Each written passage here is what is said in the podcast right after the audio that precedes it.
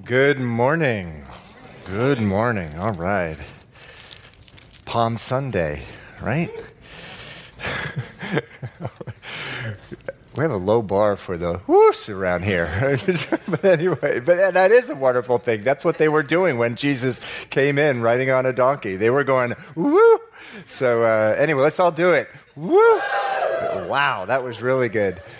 So we are going to have a sign up in the back. We have a sign up in the back. There's already a lot of couples who have uh, signed up, and uh, we are going to have six consecutive Sunday nights in which uh, the couples couples are going to get together. Pastor Scott and Amy are going to facilitate this time. So, real marriage, prayerfully consider being a part of that. Okay, if you could rise and for the reading of God's Word, we are at the end of the book of Luke.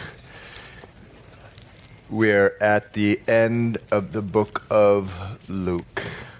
And you need a Bible, raise your hand.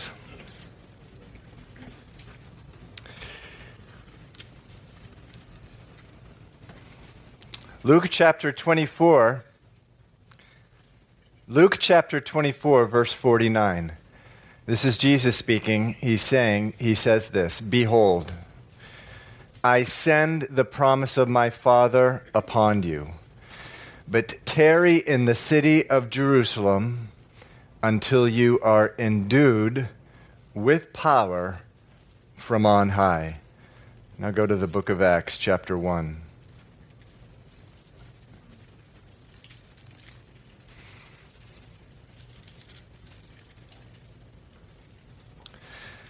The book of Acts, chapter 1, the book of Acts is a couple of books to the right of Luke. Same author. Luke is the author.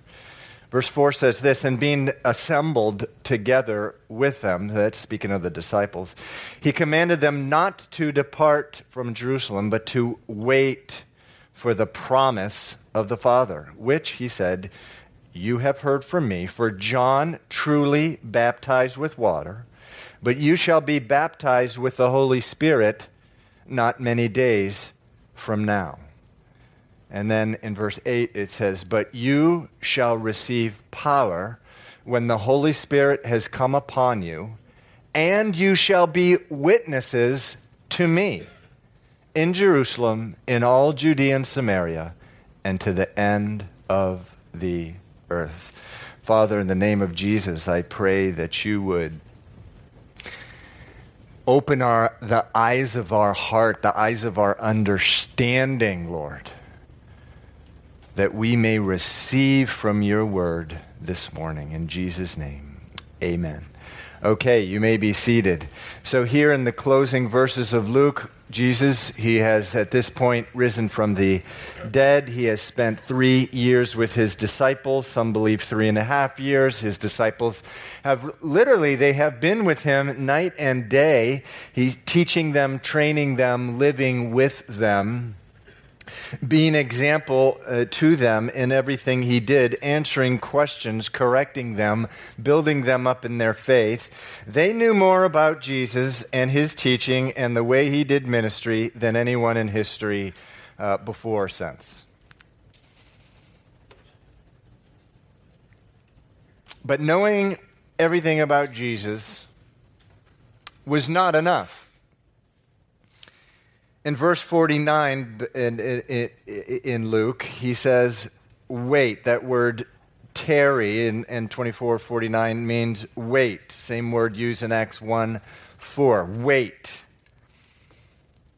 Don't do anything, wait. We know in the book of Matthew that he had already told them at this point that they needed to go out to all the world, making disciples of all nations, uh, meaning uh, he wanted them to tell everyone. Uh, he wanted them to tell everyone they could about the Savior, Jesus. He wanted them to lead them into relationship with Jesus, teach, t- teach them everything they had seen and heard about Jesus. But again, the fact they knew everything there was to know about Jesus wasn't enough at this point in Luke 24. What they needed at this point was not more knowledge about Jesus. They had that. What they needed was Jesus himself. The night before Jesus was crucified, he had told the disciples this Apart from me, you can do, everyone with me? Nothing. John 15, 5. You can have all the knowledge of Jesus in the world, and in God's economy, it's not going to produce anything of value, nothing of value in God's economy, unless you have Jesus Himself. Now, the good news is this Jesus said something else the night before He was crucified. He said this in John chapter 14. He says, I will not leave you orphans, I will come to you. He had already told them He was going to die. But he said, and they couldn't understand this fully at this point, but he says, Well, but I'm not going to le- abandon you. I'm not going to abandon you as an orphan. I'm going to come to you. They didn't know what that meant yet, but that's what he said. How was he going to return to them? Well, we've been in this for a couple weeks now. He was going to return to them in the person of the Holy Spirit. So, again, back in Luke uh, 24, uh, verse 49, right before he uh, is taken up to heaven, he says, Behold, I send the promise of my Father. We reviewed last week throughout the Old Testament, and Jesus himself had promised the Holy Spirit. I send the promise of my Father upon you.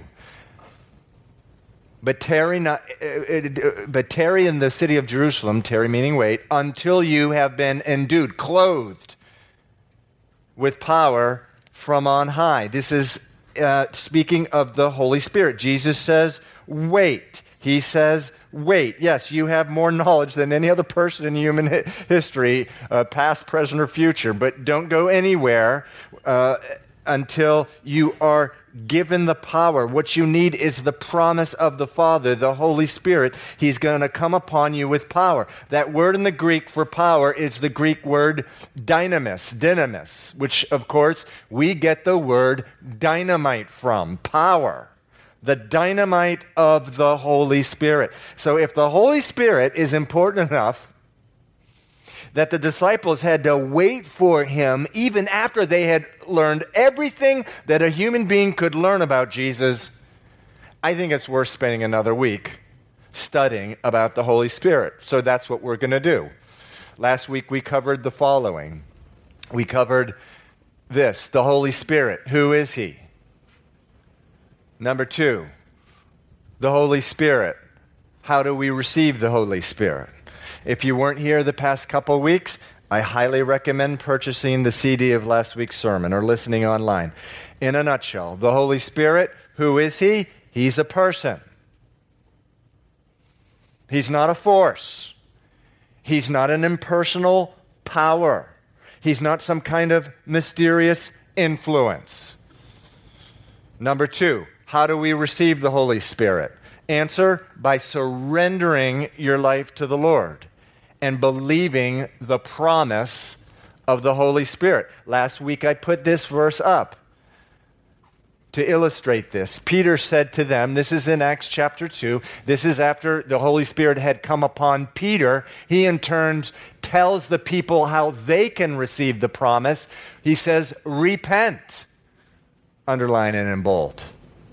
And let every one of you be baptized in the name of Jesus for the remission of sin, and you shall receive the gift of the Holy Spirit.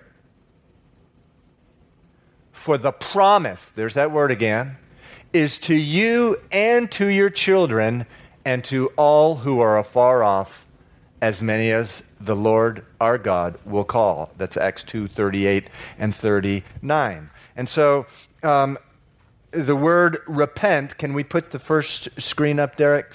The word repent uh, is, uh, it means to surrender. It means to surrender. Um, what does it mean to surrender? Well, if an army surrenders to another army, what happens? It means one army is giving up control of the territory to another. Surrendering to God means giving up control over your life, all your life to God. How do we receive the Holy Spirit? Surrender and believe. A few verses later in Acts chapter 2, in the verses we just read, it says this. It says this it says, Those who believed, this is the New Living Version, those who believed the word were baptized and added to the church that day, about 3,000 in all. Those who believed that Jesus had died for their sins and rose again to pour out his life to them. So surrender and believe. Believe and it's called the, the Holy Spirit's called a gift, meaning it's not surrender and believe and try to be really, really, really, really, really good. It's a gift. Surrender is, is, is an act of faith. It's something that just happens in your heart. You surrender and believe, you receive the Holy Spirit. That's what the Bible teaches. Okay, so one last thing to review one last thing to, to review before we move on. Um, it, it, it, we, the, the Bible uses three prepositions uh, when it comes to the Holy Spirit. Three prepositions. Uh, there are three. One of them is the Holy Spirit uh, is in us or in us. The Bible speaks of the Holy Spirit being in us. The Bible speaks of the Holy Spirit being with us, and the Holy Spirit uh, uh, is, comes upon us. The Bible says at the time we initially enter into a relationship with Jesus, which we do by how? Surrendering and believing. The Holy Spirit comes inside of us and is with us. So the first two, the Holy Spirit in us and the Holy Spirit with us, comes happens at the point that you initially enter into a relationship with Jesus by believing what he has done for you and asking him into your heart. Now, what about the Holy Spirit coming upon us? The Bible says the Holy Spirit comes upon us either at that same time, initially, at the time that you enter into a relationship with Jesus, or at a later time. Again, same way, by surrendering and believing. And we covered this last week uh, in the message in, in the book of Acts. It, it has examples of when this happens. Now, what Jesus is referring to in the verse that we started with today, verse 49, when he says, Wait in Jerusalem until you, until you are clothed with power from on high. This is a reference to the third preposition, the Holy Spirit coming upon us. Same thing in Acts chapter 1, when he says, Wait in Jerusalem, and you shall receive power when the Holy Spirit comes upon you. He's speaking of that third preposition, the Holy Spirit coming upon in power. But again, you always receive the Holy Spirit as a gift by simply surrendering in your heart and believing. So, enough of review. Let's go on to the third area that I wanted to go over the Holy Spirit. What is his role in our lives? Now, I could have, I could pr- have probably six sermons on this, and um, I'm not going to do that. Although the, the, you know, I may sometime in the future. This is a very important subject. I'm going to st- stick with a few different things, really, three things. Three roles that He, the Holy Spirit, has in your life. And I'm going to go over the three, the first two, very briefly. Number one, the Holy Spirit brings you to God. In the book of John, Jesus says this about the Holy Spirit. Again, the night before he was crucified. He said, When he, the Holy Spirit, has come, he will convict the world of sin and of righteousness and of judgment. Meaning, he, he, he brings you initially to God by bringing you into conviction about the sin in your life. Uh, Derek, could we leave that up just for a second? To bring you into conviction of the sin that um, you have in your life. Before the Holy Spirit does this work, it really doesn't bother you a whole lot. But when the Holy Spirit starts working on you, you start realizing, wow, I get this sin. Now, particularly the sin, the Bible says, of unbelief towards Jesus himself. But it also says, and of righteousness. In other words, the Holy Spirit starts showing you the perfect righteousness of God and how fall, far you fall below it. And finally, um, he convicts you of judgment that you deserve a punishment for this. You rightly deserve a punishment for this, and it's an eternal punishment. Number one, the role of the Holy Spirit. He brings you to God. Number two, once the Holy Spirit brings you to God, He saves you. In other words, He cleans you up so you can go to heaven. Titus 3:5 says this in, a, in, in, in just a moment of time, he cleans you up so you can go to heaven. It says, He, the Holy Spirit, God saved us through the re- washing of regeneration and renewing of the Holy Spirit. He saves you and prepares you for heaven. And in Ephesians, it describes it further. He makes you actually blameless before God because you get the righteousness of Christ.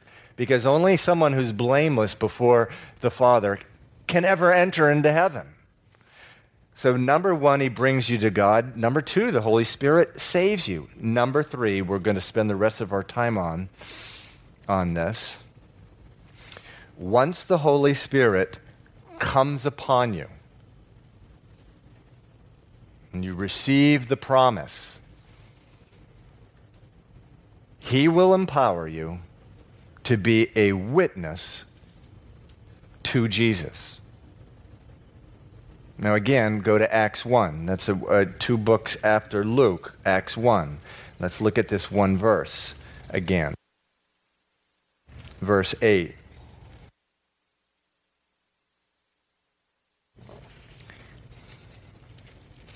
Verse 8 again says, But you shall receive power when the Holy Spirit has come upon you, and you shall be witnesses to me. A witness to me. What does Jesus mean when he says, You will be a witness to me? It means that when people are a witness to your life, what they will experience by your life is the life of Christ. That's what Jesus means when he says, You will be a witness to me. Let me repeat that if you're taking notes. This is a good thing to write down. When Jesus says, You will be a witness to me in Acts 1 8, he means this that when people see your life, when they, people rather, are a witness to your life, they will experience the life of Christ. One more time. When Jesus says, You will be a witness to me, he means that when people are a witness to your life, what they will experience is the life of Christ.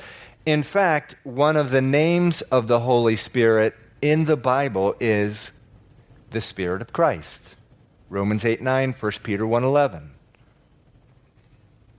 Now, some read this verse, Acts chapter 1, verse 8, and they read, Well, you'll be a witness to me, and they make the great mistake that it's referring just to, exclusively to, talking about Jesus. And so we use uh, the word witnessing. I stood on the corner and I witnessed to people, meaning talking to people. That is just one piece of what it means to be a witness of Jesus. Being a witness of Jesus is when people come in contact with you, whether you are talking or not talking, your life will be a reflection of the life of Christ, a reflection of the life of Christ. Your life will look like, sound like, feel like, smell like, taste like the life of Christ. So, what does the life of Christ look like? Sound like, feel like, taste like? Where in the Bible can you go to to get a really, really, really, really good description of that? Anyone? Where can you go in the Bible to get a good description of the life of Christ? Anyone? How about it? Let me hear. Where? What? The Gospels, good. Narrow it down just a little teeny weeny bit. First John, good. What else? Philippians 2. Anyone else? My wife, I'm going to get in trouble with my wife because when I do that, this, she knows, she says, You're just looking for one answer. Yeah, she doesn't say it like that. She's real polite. Revelation, that's good. Anyone else? Where's a good description of the life of Christ? Colossians. Colossians. First, that's right you married a wonderful woman, a wise woman. 1 Corinthians 13. So actually, there's many places. I'm going to put, everyone was right. Okay, Stephanie, everyone was right. But, um, but, but look, but, but listen, wonderful place when we are thinking about listen this is so important i don't want to make too much light of this it's a, a, extremely serious you, you will be a witness to me. These are the last verses he's saying. Well, what does that life look like? This is it. 1 Corinthians 4 7, as much as anywhere else. Love suffers long. Bible says Jesus is love. God is love. Jesus is love. What does love look like? What does Jesus look like? Love suffers long and is kind. Love does not envy. Love does not parade itself, is not puffed up, does not behave rudely, does not seek its own, is not provoked to anger, is really the, uh, what it's speaking of there. Love is not provoked to anger. Love thinks no evil. Love does not rejoice in iniquity, but rejoices in the truth. Love bears all things believes all things, hopes all things, endures all things. Now, which of you in here is able to do even one of those things for even one day? Please don't raise your hand. Don't do that. You can't. Derek, can we go back to the beginning? Of 1 Corinthians 13? Love suffers long. This means, this is, to me, this is my favorite definition of love, that if a person around you is harassing you, could be a baby, could be a husband, a coworker, a friend, a neighbor, you suffer long with them. Love is kind. I love that word kind. It's one thing that you do not see in the world. Love does not envy. That means when you see another and something good happens to them a baby, a marriage, a promotion, money, whatever you don't envy. You rejoice. Love does not parade itself. I've been really meditating on this all week. Just happened to be in 1 Corinthians 13 in my own devotion life. That's why we're using it. But, but uh, love does not parade itself. What does that mean? That means that if no one else was looking, no one was looking, you would still be doing whatever that act of love is with that person. And it wouldn't matter one bit. I love that. That's heavy. That's so supernatural and crazy supernatural. Love is not puffed up, meaning after we do an act of love. We're, not puffed up in our mind. That happens to me when I do an act of kindness or something. Something in me starts getting puffed up. But love is not like that. Love does not behave rudely. Really, the word is insensitive. It's not insensitive. We're in Boston. I know none of you are insensitive, ever. Love does not seek its own. Now, you just chew on that one for a while. Love does not seek its own. Love does not seek its own. That means you're always putting others' interests over yourself. It is not provoked to anger. who's ever, ever done that other than Jesus. Love thinks no evil, meaning it, whatever on an enemy, a person, you, are not thinking, uh, um, you're not in your own mind sort of fantasizing or, or, or thinking about some evil to happen to them. Oh, wouldn't it be good if this happened to them? It's amazing few verses here. Love does not rejoice in iniquity. Meaning, look, there's a lot of other, uh, a lot of evil in the world dressed up really pretty. You don't rejoice in it. Love rejoices in the truth. Praise the Lord. It bears all things, believes all things, hopes all things, love endures all things. Of course, the next verse it says love never fails, and we're very familiar with that. But, but there is only one person who has ever been like. This is a description of Jesus. And Jesus is saying in Acts chapter 1, I'm going to clothe you from on high.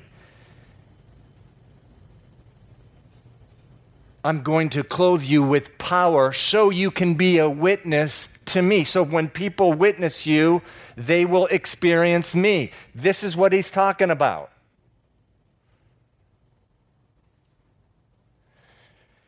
Now, it doesn't stop there. Not only is he, when he's saying being a witness to me, this is what he's talking about. Brothers, sisters, you get three obstacles when you're trying to live out this life. Three, all of which are stronger than you the world, the flesh, and the devil. the world the people around you, the world institutions, the government, the media, corporate America, the entertainment industry, the world, is in direct op- opposition to you living your life as a witness to Jesus. That's what you have up against you. Are you any match for the media? Any one of you think you are? The flesh. The flesh is, uh, means the natural man, our natural selves. The Bible says that when Jesus returns, we'll get a new body. Until then, we have to deal with our flesh, our fallen bodies. Adam, Eve fell. We're, we inherited fallen uh, bodies from them. The Bible does not have a particularly good description of what's in our flesh. You don't have to turn with me. But I, will just read off Galatians 5:19, which describes what's uh, in our flesh. Here's what's in our flesh. And now the works of the flesh, Galatians 5:19, are evident: adultery, fornication, uncleanness, idolatry, hatred, contentions, jealousy, selfish ambitions, envy, murders, drunkenness. and Just to name a few. And the Bible says that's in all of us the world, the flesh, and the devil. The Bible says the devil goes about like a roaring lion seeking whom he may devour. You know, you know how he does it? Just stirring up the flesh. Is it any wonder that Jesus said, Wait. You guys got to wait. He knew if they go out before being clothed with power, they will get clobbered. Most of us in this room know what it's like to be clobbered by the flesh, the devil, the world.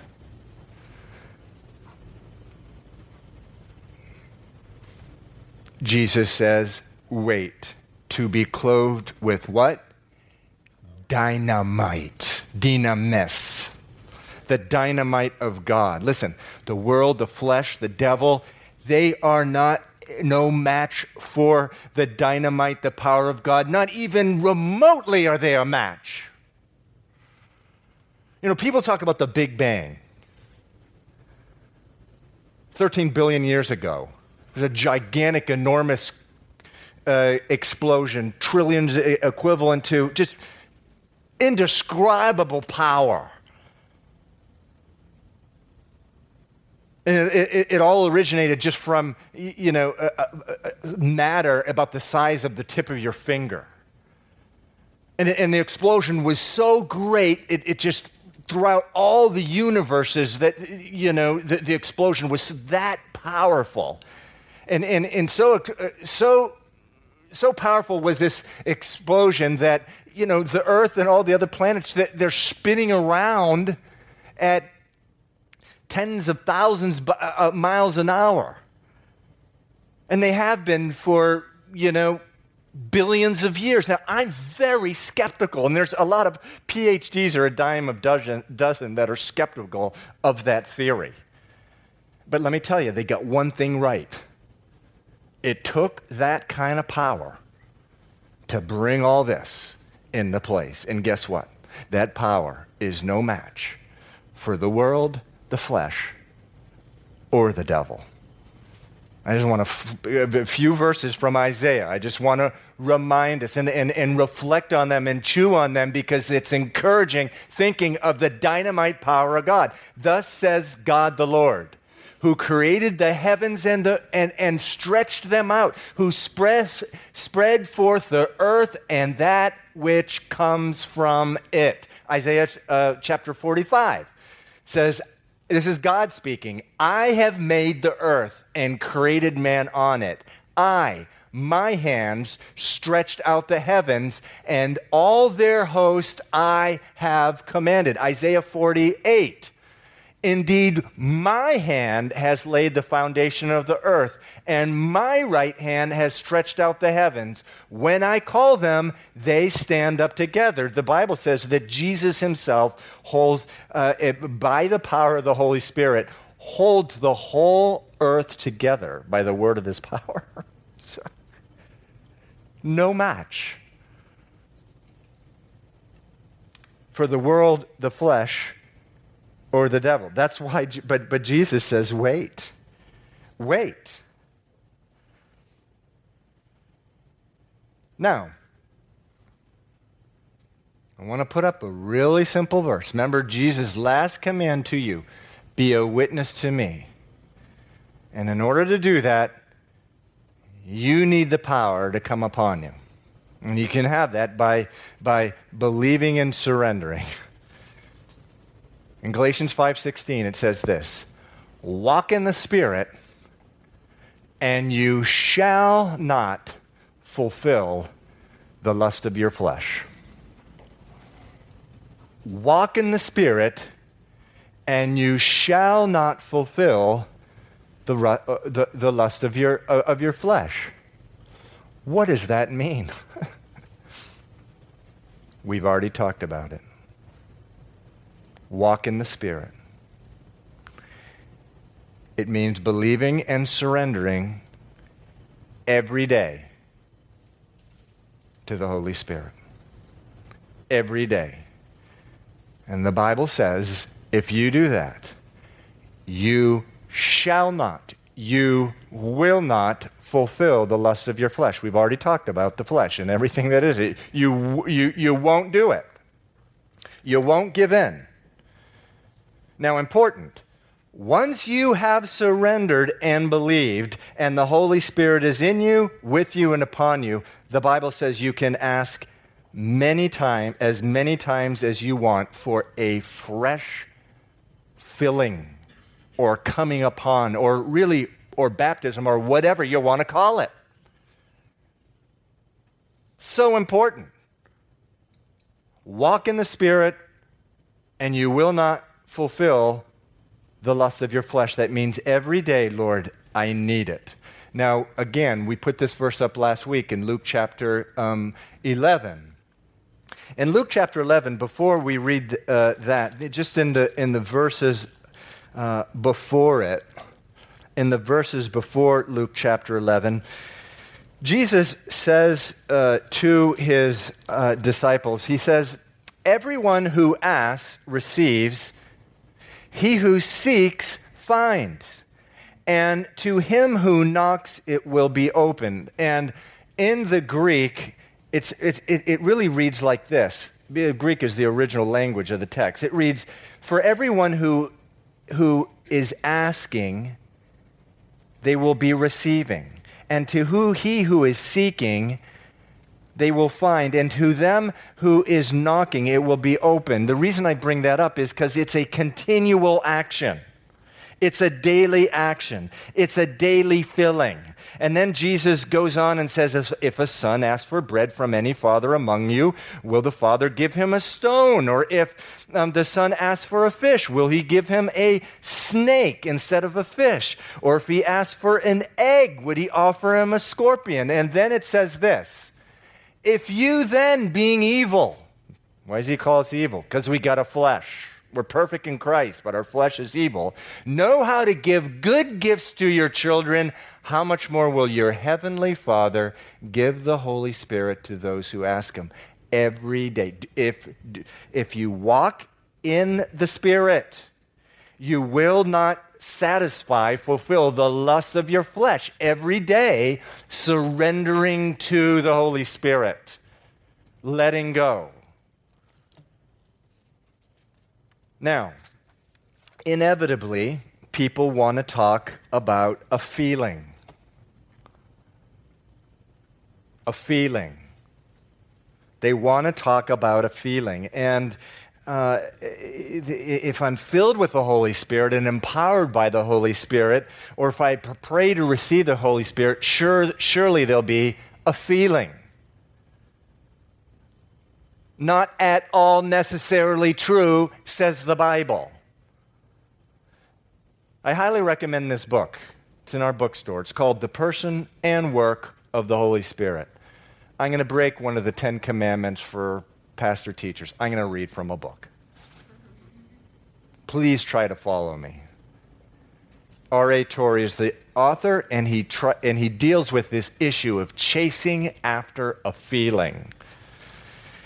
He says this The baptism with the Holy Spirit is not primarily intended to make believers happy. You'd never know that in many churches.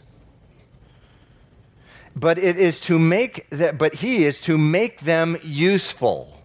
It is not intended, the baptism, merely for the ecstasy of the individual believer it is intended primarily for the efficiency of service, the effectiveness of living as a witness for Jesus.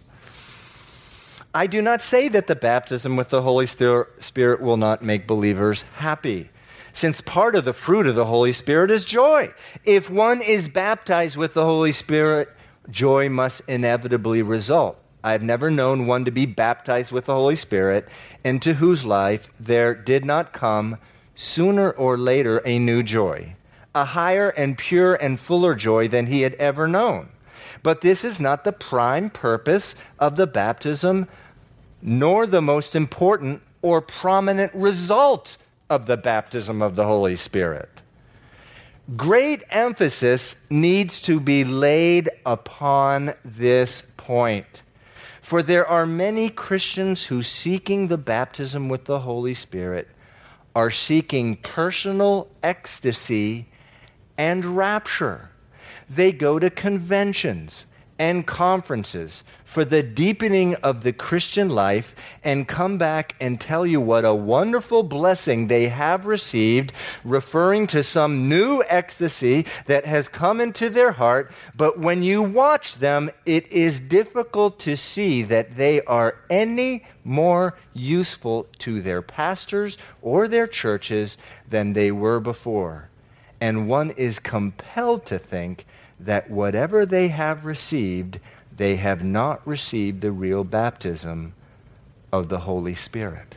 And then he goes on and talks again about how much we need it and what the real evidence will be. It will be we will be a witness of Jesus, not a feeling. So when Jesus says, wait and you will receive power with the Holy Spirit, and you shall be a witness to me. That's what it's talking about. It's not talking about, except in 0.0001% of the cases, getting in a, a stadium and, and speaking to 20,000 people about Jesus. It's about living your life where God has you. And I know in this room, there's about a hundred different variations of that same story, whether it's a husband, whether it's a wife, whether it's a child, coworker, or friend, family member, neighbor, whatever. And as a pastor, let me tell you, it's really discouraging to see people run. Now, listen, I know there's a time to move on in certain circumstances. But for the most part, when God's glory is reflected, it means waiting, drawing upon Him, getting to know Him every single day,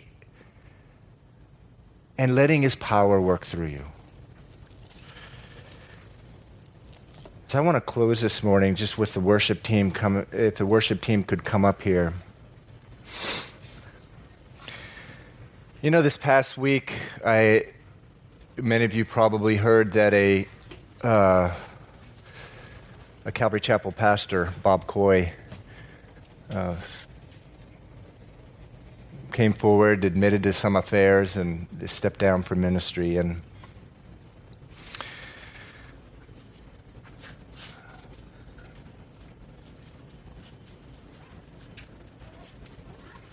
two things I want to say about that. Number one, I'm capable of doing the same thing. We've already read that what our flesh is composed of. However, um, I also want to say this. I'm thankful that he's the only pastor I personally know, and I've been a pastor for 17 years, that this has happened to. I'm very thankful for that. And my heart breaks for Bob. I actually knew him. I was on a board of directors 15, 16 years ago with just a few other guys. Close contact with this guy. He knew me, I knew him. My heart breaks for him and what has happened in that community. But he's no different than anybody else. I want to, let me tell you this. Why did this happen? People say, How could this have happened? It's actually very simple. It's not complicated at all. At some time, and it wasn't recent, it was some time ago, because this stuff, stuff never happens overnight. And I say this with all humility. I, I, I, I love the man. But at some point, he stopped listening to the Holy Spirit. He stopped listening day by day by day, he said, No, no, no, no. The Bible says in the Old Testament of Samson, says the spirit departed from him and he knew it not. He didn't even know it. Now we know that once our, we have the Holy Spirit, it doesn't literally leave us and depart us. It's a deposit guaranteeing heaven for us, but the Holy Spirit will stop talking if you ignore him for days, months, and years. And that's what happened. But as we close here, I want again for the second week in a row. Just give an opportunity to ask the Lord for a fresh filling of the Holy Spirit. You know, I, I, I Pastor Greg last night, he, he, he and I pray on, on Saturday nights. And he prayed to the Lord. He said, Lord, I just hope no one's ashamed to ask you for, for power and help. That's our problem, guys. We get ashamed that we actually can't do it on our own. But you know, that kind of shame, which they call pride, precedes destruction. We can't be ashamed. You can't be ashamed. I can't be ashamed to go to the Lord every single day and ask Him, Lord, fill me with the Holy Spirit. I was reading in Isaiah this week. It has this incredible promise. Prophet Isaiah says, If you and this is God speaking in Isaiah, he says, For those who I lead, who follow me, with weeping and brokenness, I will prevent them from falling. That's a promise. But it's got to be every day. Not necessarily physical tears, but just that, that recognition, the dependence before the Lord. Lord, there is no way I can go be a witness of you today in my own power. Fill me with the Holy Spirit. So, as the worship team begins again, I just we're going to put the lyrics on the on the screen, and and for those of you who want a filling, embrace the lyrics as the prayer of your heart. As the holy as the as the worship team begins. Just embrace them. If you, if you want that fresh filling, that power,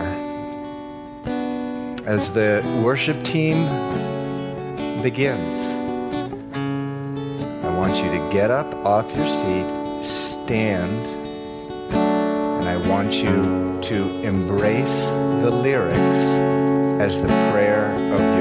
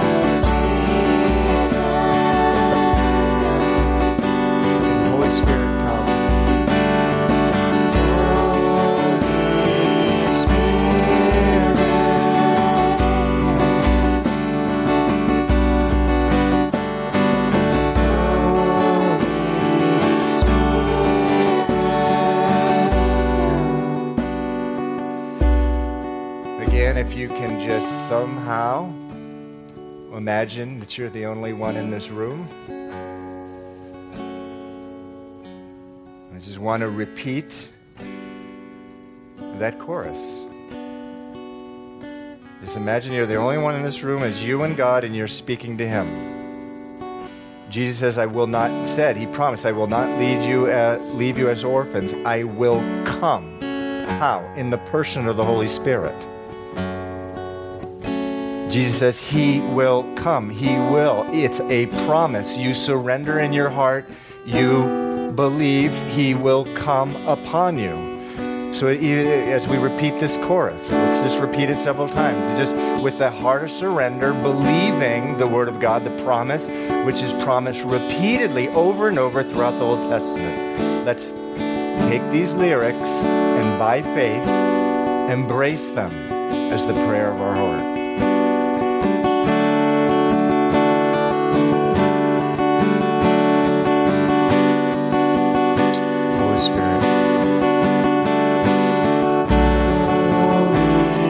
speak.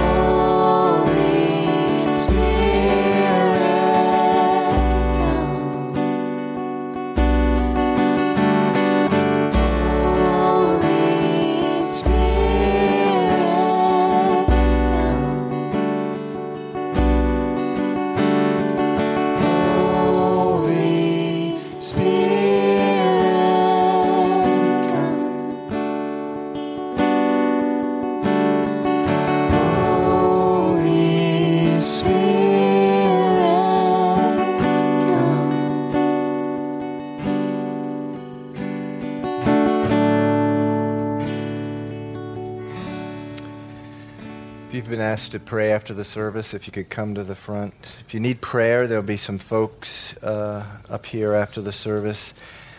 Um, a couple things. One, you have a Easter card, one of these cards in your bulletin. Easter Sunday next week. There's hardly a better time to invite people to church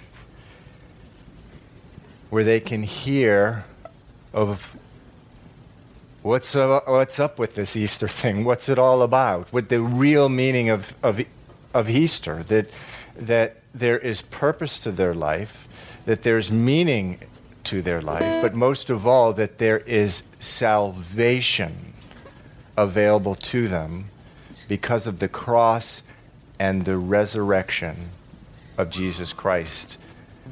So invite definitely next for next week. Invite folks out on on on Sunday uh, morning, Sunday morning Easter service. There's no service next Sunday night. Also want to tell you that what you saw Danielle do here, the testimony, you got a taste of what happens during our Sunday evening communion service, which we have tonight. It's a time on Sunday evening communion. We're having one. We have one, have one one time once every two months, just for people to get up here, share what the Lord is doing, but also share spiritual gifts uh, that they have in their life, or just share a word from the Lord that they have. That's tonight our communion service. I'm going to close in prayer, uh, and then um, God be with you. Go out and live by the Spirit. Father, we just thank you for this wonderful promise that you have just revealed to our, our hearts, Lord. It's just so real. It's just ours for the, for the receiving, your word says. And we just thank you, Lord. We thank you, Lord, that there is joy in the Holy Spirit, but uh, the joy will come, Lord. It will come sooner or later. But most importantly, just the, just the truth of your word, the truth of the promise that we, um, just by surrendering in our heart and asking, free gift, you have given us the power to go out and live. Lord, we need the grace of the Holy Spirit's power. We thank you for it, Lord. And Lord, we just rejo- we do we do thank you and we do rejoice because of uh, another promise that you have that you're not going to leave us or forsake us. So we leave the doors of this room. You will be with us. And Lord, we just pray all this in Jesus' name. Amen. Okay, you are dismissed.